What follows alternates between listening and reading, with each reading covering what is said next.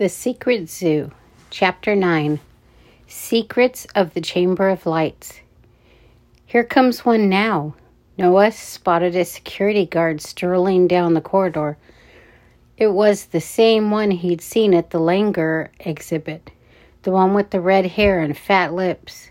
He held a set of keys tied to a long string, and as he walked, he swung them in a big circle. This is the guy who talked to me when I met Mr. Talltail. He's weird. Keep your eyes on him, Ella said. The scouts were sitting on a bench in a theater that was less than 30 feet from the Chamber of Lights. The theater was a small room with 15 seats packed tightly together. The entrance to the theater was from the hallway leading to the Chamber of Lights. The wall that the room shared with the hallway was barely a wall, only four feet high. It merely sectioned off the room. In the front of the theater was a big television that played the same 10 minute video again and again. On the screen, a pair of cartoon frogs kept explaining how some tree frogs are ribbit poisonous and very ribbit deadly. The action scouts weren't interested in poisonous tree frogs. They were sitting in the tiny theater because it kept them out of sight while offering a clear view of the Chamber of Lights. What do you think he's going to do? said Richie. I don't know, Ella said. Just watch. The worker patrolled the length of the hall and turned back without glancing at the Chamber of Lights. He ambled past the theater and disappeared. Well, Richie whispered, he didn't even look at the chamber. Just hold on, Ella said as she checked her watch. The zoo doesn't close for almost an hour, and we know how weird things get at closing time. The scouts waited. Hiding behind the short wall, they spied on people moving up and down the hallway. They waited, they watched. They listened to the goofy cartoon frogs spout on and on about the different ribbit kinds of frogs. At one point, a child entered the theater, took a seat, and hurried off quickly after growing bored with the video. A little later, a lady's voice projected through a loudspeaker. She announced in a rush voice that the zoo would be closing in 10 minutes. So please make your way to the exits. Thank you very much. Have a nice day.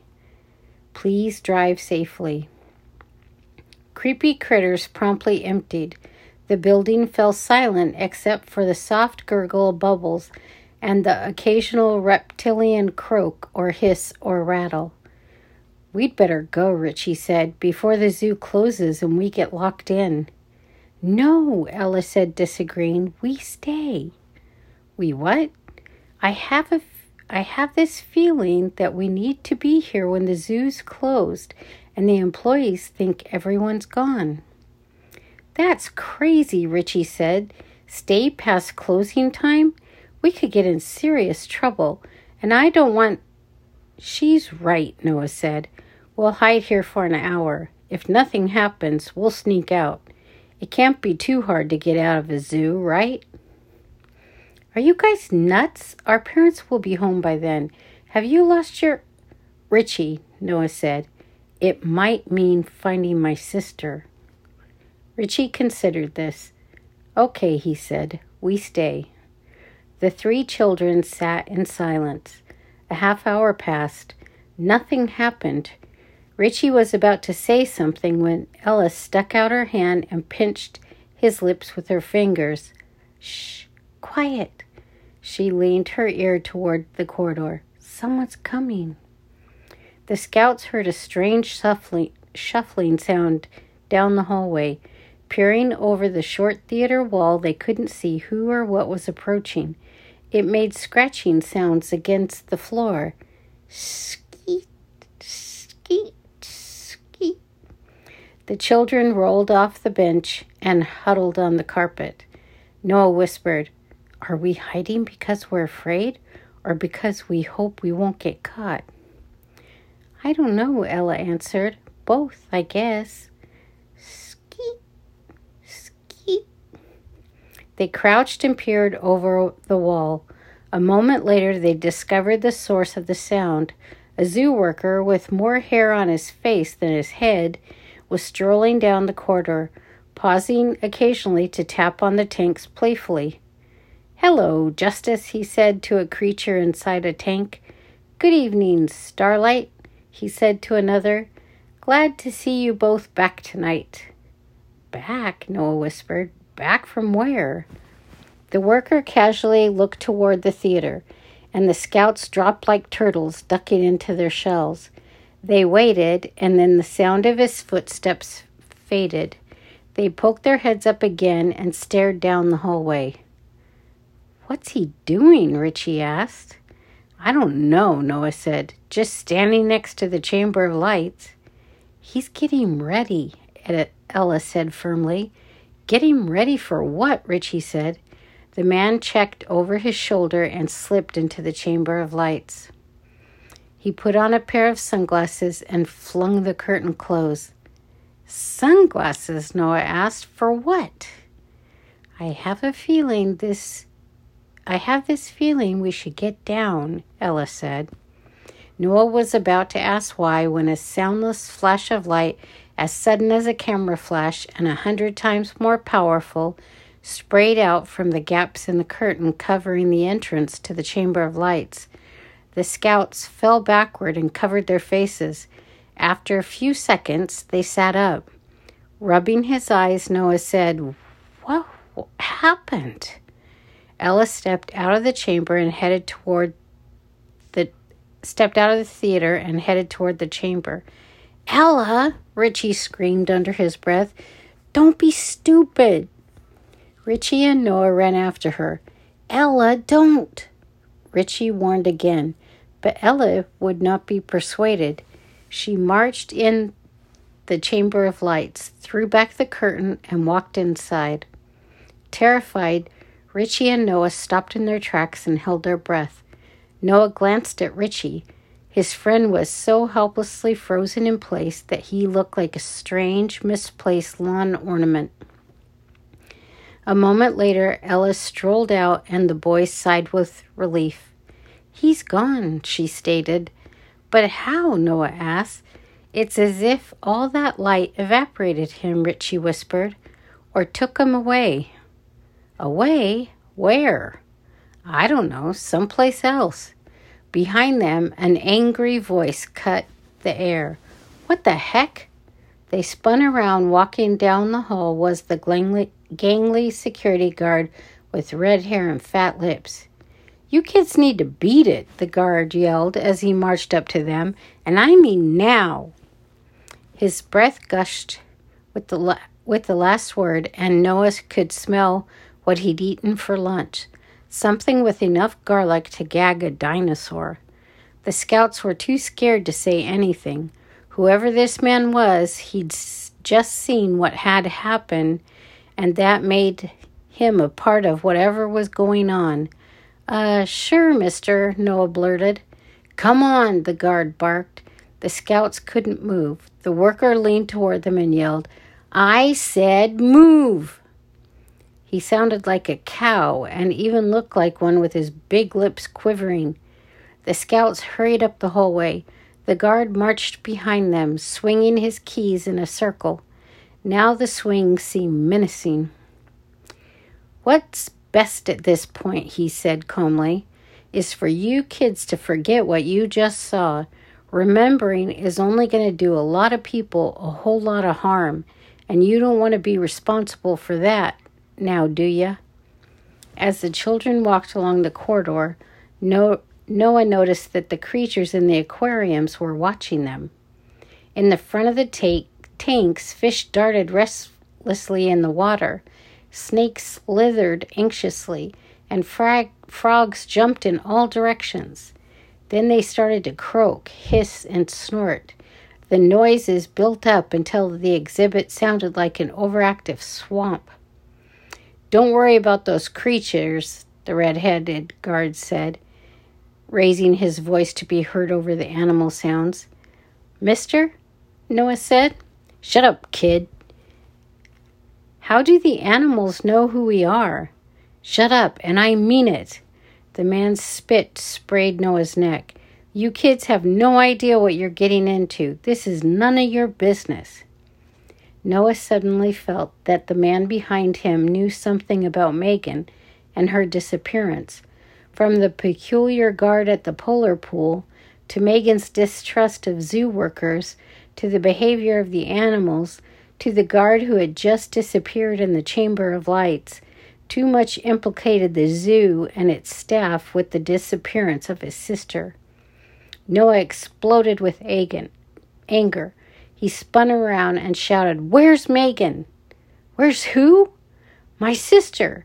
You know exactly who she is, and you know exactly how I can find her. He became more furious with every word.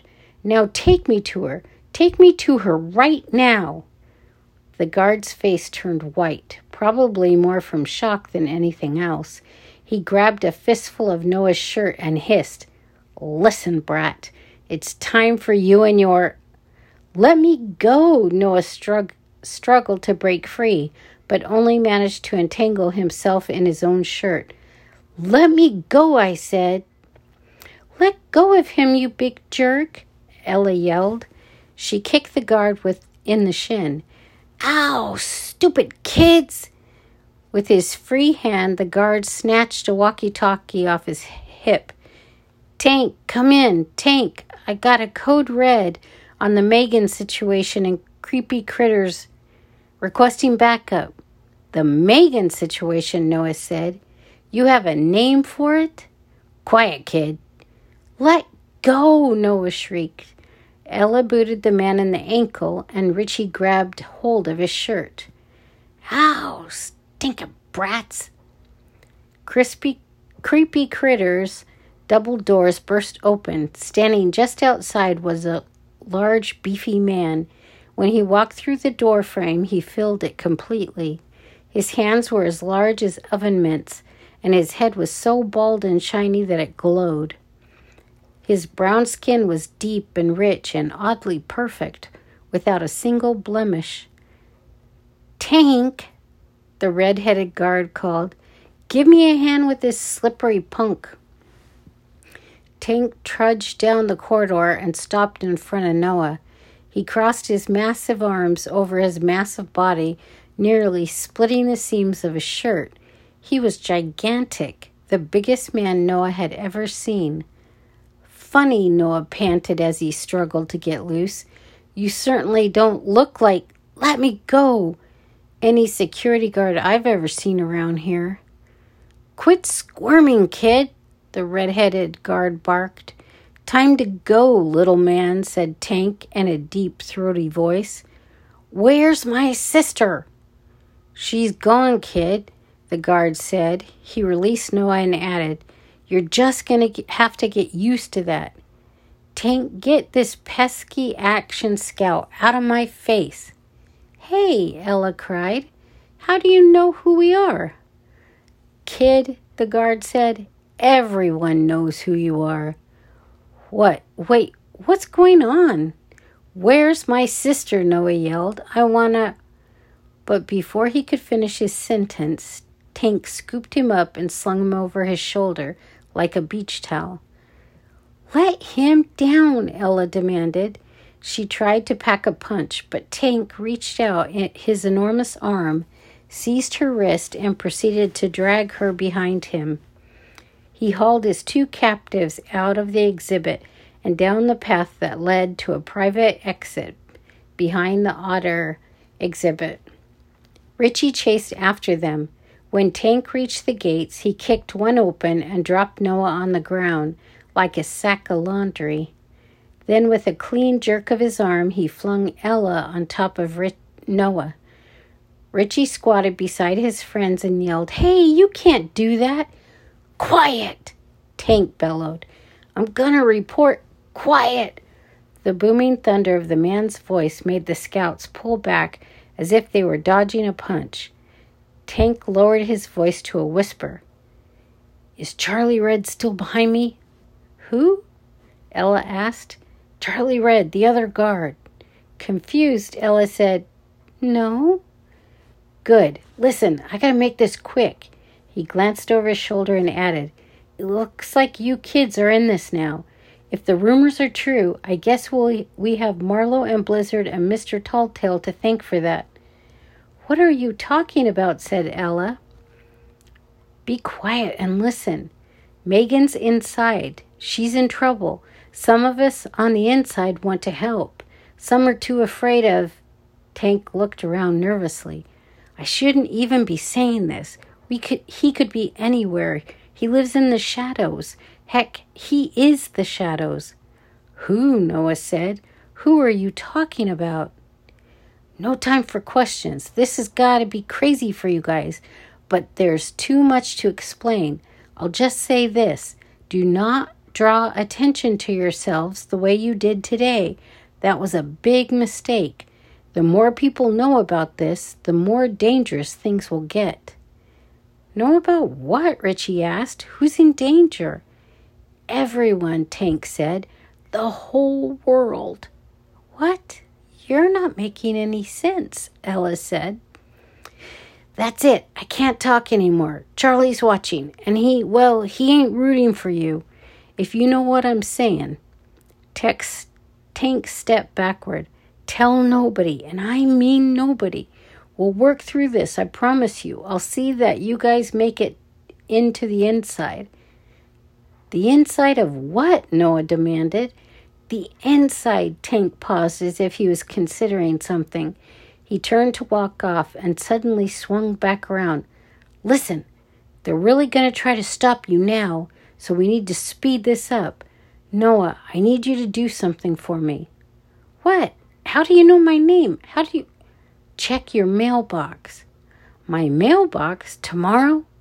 No, tonight, at midnight. Exactly midnight. Not one second later. What? No more questions, Tank said. Let's just say I suddenly had an idea. Wait, Noah said. Gotta go. Remember, beware of the shadows. They listen and they see. And keep this quiet. I promise it will make sense soon. Come back, well, Tank smiled and winked. Come back when you can stay a while. Tank, hold on, Noah called out. I don't understand. But Tank slammed the gate shut and bolted it. The scouts watched in silence as he ran back into the zoo. In a matter of seconds, he di- disappeared deep into the mystery and magic. Chapter 10 Midnight Mail Noah sat on the edge of his bed in his dark room and stared at the clock. 11:53. On their walk home from the incident at Creepy Critters earlier that day, the scouts had decided that Noah should check his mailbox as instructed and then report to Ella and Richie first thing in the morning. Now Noah's parents were asleep and he was ready to move. 11:54 Noah expected to find something in the mailbox, but he didn't know what. Though he hadn't figured out much, he was certain about one thing. Anything was possible. 11:55. It was time. He sneaked downstairs, put on his jacket, and slipped out into the cold, dark night. The sky was starless. As he headed for the mailbox box, he threw his hood up and stuffed his hands in his pocket. It's cold, he mumbled. His breath rose like steam in front of him. As he walked down the driveway, he checked his watch. It was 11:56. He opened the mailbox but saw nothing inside except a dry leaf. Maybe I'm early. He glanced at his watch just as 11:57 turned to 11:58. He rocked back and forth to stay warm. The neighborhood was so quiet that he could hear the wind rustle and a few dry leaves that still hung on the trees. 11:58. Noah waited and waited. 11:58 morphed into 11:59. Then 12 o'clock, midnight. Nothing happened. The time on his watch changed to 12:01, 12:02, 12:03. Maybe my watch is fast, he mumbled. Maybe he heard a low sound and peered down the street. He could see nothing but darkness. I'm hearing things, he told himself. I'm just. He heard the sound again and fell silent. This time he was certain that it was something. But what, he didn't know. It was a, it was soft like feet tapping the pavement in the distance. Hello, he said. A form began to take shape in the distance. Something was running toward him. Noah took a step back and bumped into the mailbox. The clank of the metal made the box made metal box made him yelp. Don't panic, he told himself. You were expecting something like this. But he wasn't sure what he'd expected. He had no idea what was out there. Tank had seemed to be on the, his side when he spoke to the scouts outside the zoo gates, but how did he know Tank wouldn't be double crossing him? Maybe Tank was Charlie Red's best friend. Maybe the two zoo workers wanted to get rid of Noah and keep Megan's situation a secret. The tapping grew louder, and Noah started to make out the form down the road. Whatever the creature was, it was running on four legs. Noah didn't know what to do. He'd never been so confused in his life. It must be a dog, he said hopefully, but he knew better. The running toward him was no dog. It was something that had escaped from the zoo. It was something that was following Tank's orders to meet Noah at this hour, at this specific spot. It was something that could be friend or enemy, just like Tank. Noah's stomach leapt up into his chest. Maybe this is how they'd kidnapped his sister. Maybe they'd tricked her. Run, Noah, run, he told himself. Run back to the house now. But he couldn't run, and he wouldn't hide, not with so many unanswered questions, not with Megan still missing. He felt sick. He felt betrayed. At that moment, in the cold darkness, he closed his eyes and allowed the unknown animal to bear down on him. That's all.